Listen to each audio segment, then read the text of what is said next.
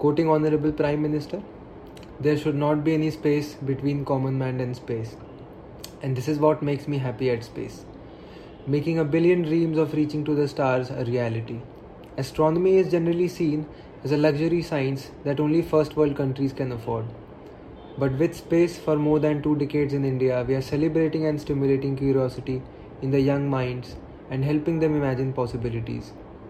It feels great being instrumental in empowering lives and developing scientific temper among masses.